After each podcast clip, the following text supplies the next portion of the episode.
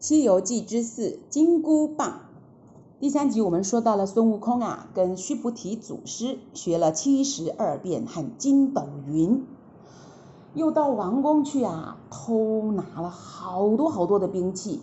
可是啊，孙悟空现在最烦恼的一件事就是他没有一个像样的兵器，所以啊，一只老猴看出他的心意了，帮他出主意说。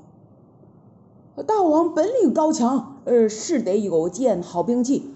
听说啊，东海龙王的水晶宫里宝贝多得很呐、你要是向老龙王要了一件兵器，准能满意的。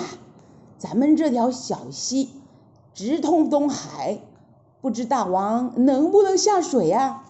孙悟空听了，满心欢喜，说：“我呀，火烧烧不焦。”水淹淹不着，哪儿都能去。说完，扑通，跳进小溪里，一直朝着东海走去。奇怪了，海水一看见他走来啊，就哗啦哗啦哗啦的，朝两边让出一条大路。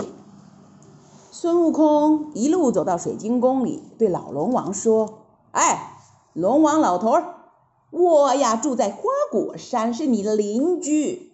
这些天呐，我教小的们练武艺。”小的们有了刀有枪，可是我老孙少了一件好的兵器。听说你这水晶宫里边宝贝很多，嗨，特地来向你讨一件兵器，哈哈。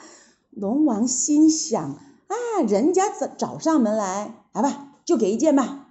他马上叫一个虾兵，叫一个蟹将，从仓库里面抬出一杆叉来。叉就是像那个叉子的那个兵器，那孙悟空拿起那杆叉呀，使了一会儿，就放下来了，说：“轻轻轻轻，太轻了。”龙王惊呆了，这杆叉有三千六百斤重，还说轻啊？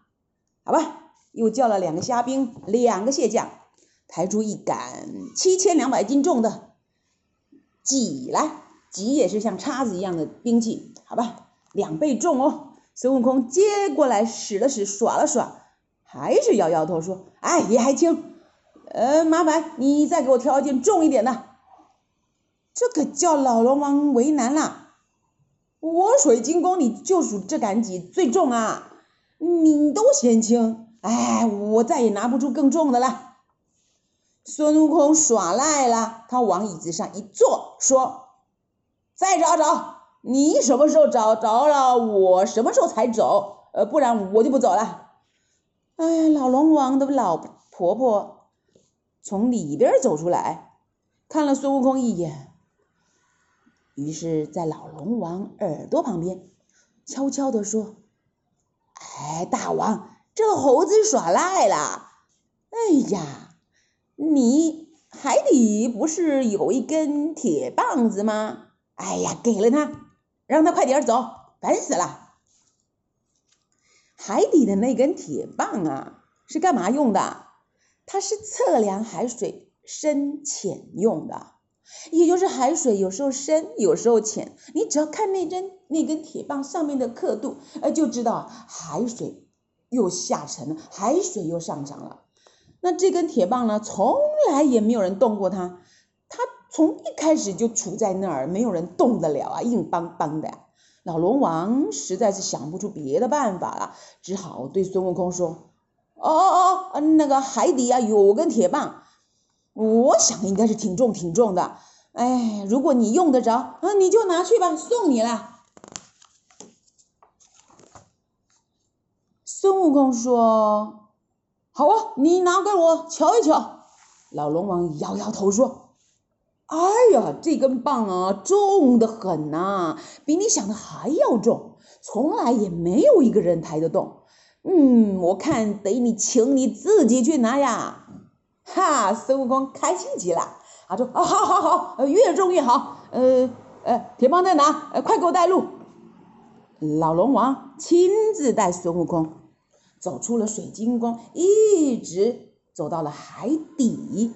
哎，果然看到一根。又长又粗的铁棒，这铁棒啊，哎呦，就像一零一大楼那么高啊！而且放出万道金光，金光闪闪的。孙悟空看得很满意，用手摸了摸，说：“嗯，好是好，可惜太长太粗了，我怎么拿呢？”咦，说奇怪了，诶，这铁棒好像懂得孙悟空说的话呀，一下子自己变短了，自己变细了。孙悟空一看，哎呀，像变魔术一样，哎，真好玩，哎，再短一点，再细一点。嗯，这铁棒又听他的话了，变得。更短更细，孙悟空啊，一手拿在手里边一看，咦，上头有两个金箍，上面写个五个字，如意金箍棒。这金箍棒呢，有一万三千五百斤重，你要它大就大，要它小就小，大的时候呢，可以直接捅到天空啊，小的时候呢。能小得像你妈妈缝衣服的那个绣花针，这个针呢，放在耳朵缝缝里面塞着，小小的谁也看不见，哇，真是一件宝贝呢。孙悟空拿了金箍棒，回到水晶宫，笑眯眯地说：“哎，龙王老头，谢了。不过还有件事情要麻烦你，我是有了兵器了，可是我跟人打仗的时候啊，我还少了一个。”保护我身体的盔甲，保护我头的盔甲，其实就像安全帽一样啊。呃，你就送我一度吧，一副吧。老龙王说：“哎哎哎呀，盔甲我这里可没有。哎哎哎，你到别的地方去问问吧。”孙悟空一听呢，气急了，拿起金箍棒就耍了起来。哎呀！这一耍不得了，水晶宫啊，马上像地震一样摇啊晃啊，差点塌下来，吓得老龙王大叫：“啊，停停停停停停停停！那我头疼死了，你让我想想办法看看吧。”